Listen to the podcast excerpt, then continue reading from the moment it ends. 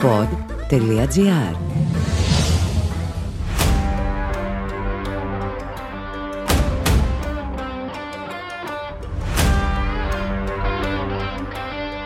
Goal Pod PAOK με τον Κώστα Πετρωτό.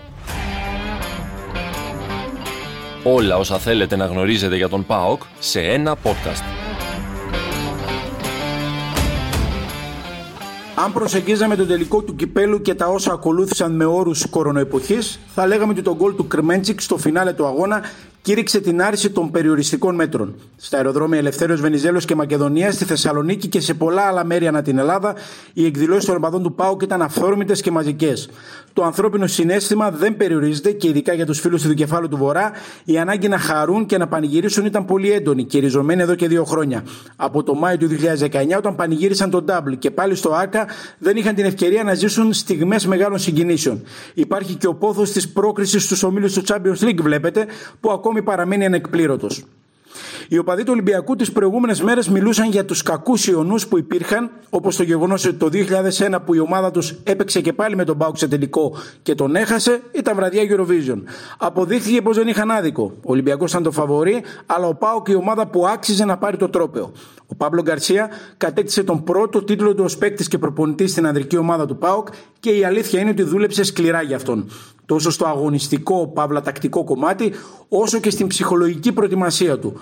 Όπω δήλωσε μετά το παιχνίδι, είχε μιλήσει στους ποδοσφαιριστές του μέχρι και για τα κατορθώματα του Μεγάλου Αλεξάνδρου. Και στους δύο τομείς η παρουσία του Πάου άγγιξε σχεδόν το απόλυτο. Στον αγωνιστικό χώρο του ΑΚΑ εμφανίστηκε μια ομάδα που γνώριζε τόσο τα δυνατά, όσο και κυρίως τα αδύναμα σημεία της και πώς να τα καλύψει. Σε κανένα χρονικό σημείο του παιχνιδιού, ο Πάουκ δεν πήρε υπερβολικά ρίσκα, δεν ξέχασε ότι ο Ολυμπιακός είχε παίκτες που μπορούσαν να το σκοτώσουν αν άνοιγε ο ρυθμός του αγώνα και παράλληλα φρόντισε να βάλει stop στα μεγάλα ατού του αντιπάλου του. Ο Ελαραμπή δεν μπόρεσε να απειλήσει ουσιαστικά ενώ δεν δέχτηκε καθόλου πίεση ο Πάουκ από στιμένες φάσεις.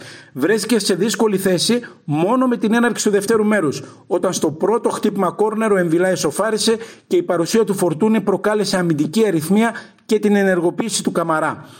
Βρέθηκε λύση όμως και σε αυτό το κομμάτι. Με τη διπλή αλλαγή του Τσιγκάρα και του Κρμέντζικ και την αλλαγή διάταξη σε 3-5-2, που πρακτικά σήμαινε ότι ο Άντριας Ζήβκοβιτ ήρθε σε ρόλο δεύτερο επιθετικού πίσω από τον Φορ, ο Γκαρσία έκανε την κίνηση ματ στο Μαρτίν. Ο Κρμέντσικ έχασε δύο απίθανες ευκαιρίες, έφτασε στα όρια της δικής του στατιστικής να σκοράρει και πέτυχε το χρυσό γκολ με την τρίτη.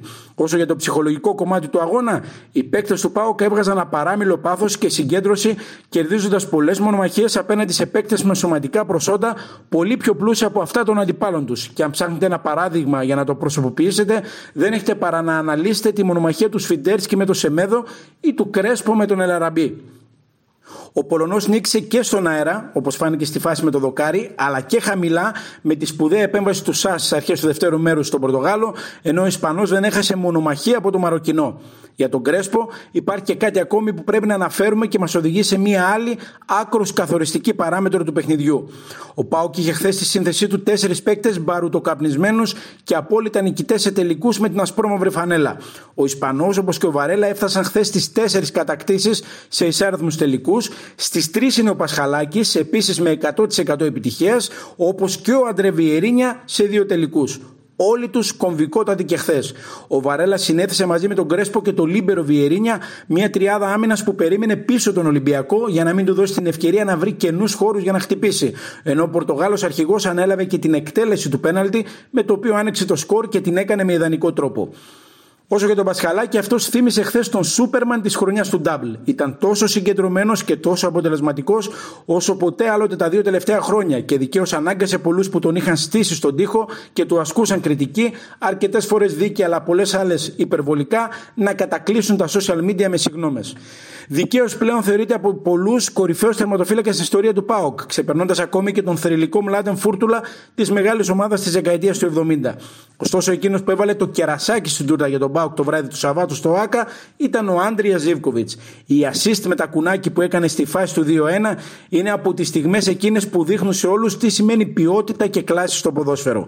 Ο τρόπος που έβγαλε τον Κρμέντσικ σε θέση τετατέτ ήταν τέτοιος που θα μνημονεύεται για δεκαετίες και σίγουρα θα μπει στο πάνθεον των κορυφαίων στιγμών για τον Πάουκ.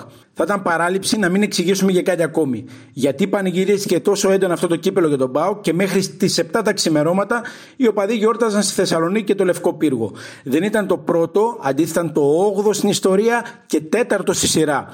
Για όσους γνωρίζουν από ΠΑΟΚ, ήταν η επιβεβαίωση ότι η ομάδα έχει αλλάξει επίπεδο και μπορεί ακόμη και στην κακή της σεζόν να κατακτά τίτλους.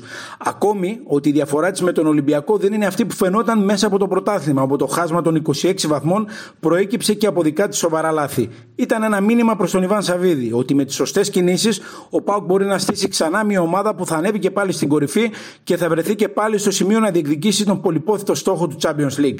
Επίσης, είναι σημαντικό ότι όλο αυτό το κατάφερε με δικούς του ανθρώπους με προπονητικό team που ανδρώθηκε μέσα από τις Ακαδημίες του Συλλόγου και με την καταλητική συμβολή ενός παίκτη, του Βιερίνια, που λειτουργήσε ως ο καλύτερος συνεργάτης του Γκαρσία στο να αλλάξει την προβληματική εικόνα της ομάδας στην αρχή της σεζόν. Λογικά πάνω τους ο Ιβάν Σαββίδης θα επιχειρήσει να στήσει και την ομάδα της επόμενης μέρας. Σε δύο σταθερές που δείχνουν ότι έχουν πολλά να δώσουν ακόμα στον Μπάουκ. Τώρα όμως είναι η ώρα που και ο ίδιος ομογενής επιχειρηματίας πρέπει να παίξει μπάλα. Να δείξει ότι έμαθε από τα λάθη σχεδιασμού που έγιναν μετά την κατάκτηση του Double και να σβήσει ανορθογραφίες και κακό κείμενα που υπάρχουν στη λειτουργία της ομάδας. Η κατάκτηση του κυπέλου του προσφέρει το ήρεμο περιβάλλον που χρειάζεται για να χτιστεί κάτι σωστό και με μεγάλες προοπτικές και η αλήθεια είναι ότι οι κινήσεις πρέπει να τρέξουν άμεσα. Ο χρόνος δεν είναι πολύ όσο ίσως μοιάζει αμέσως μετά το φινάλε της αγωνιστικής περίοδου και τώρα θα φανεί και κατά πόσο όλο αυτό το διάστημα και ο ίδιος έκανε την αποτίμηση της κακής διετίας και προχώρησε την προεργασία για το νέο ΠΑΟΚ.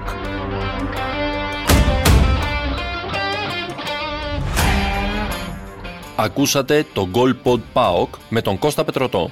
Αναζητήστε τα podcast που σας ενδιαφέρουν στο pod.gr, Spotify, Apple Podcast, Google Podcast ή σε όποια άλλη εφαρμογή ακούτε podcast από το κινητό σας.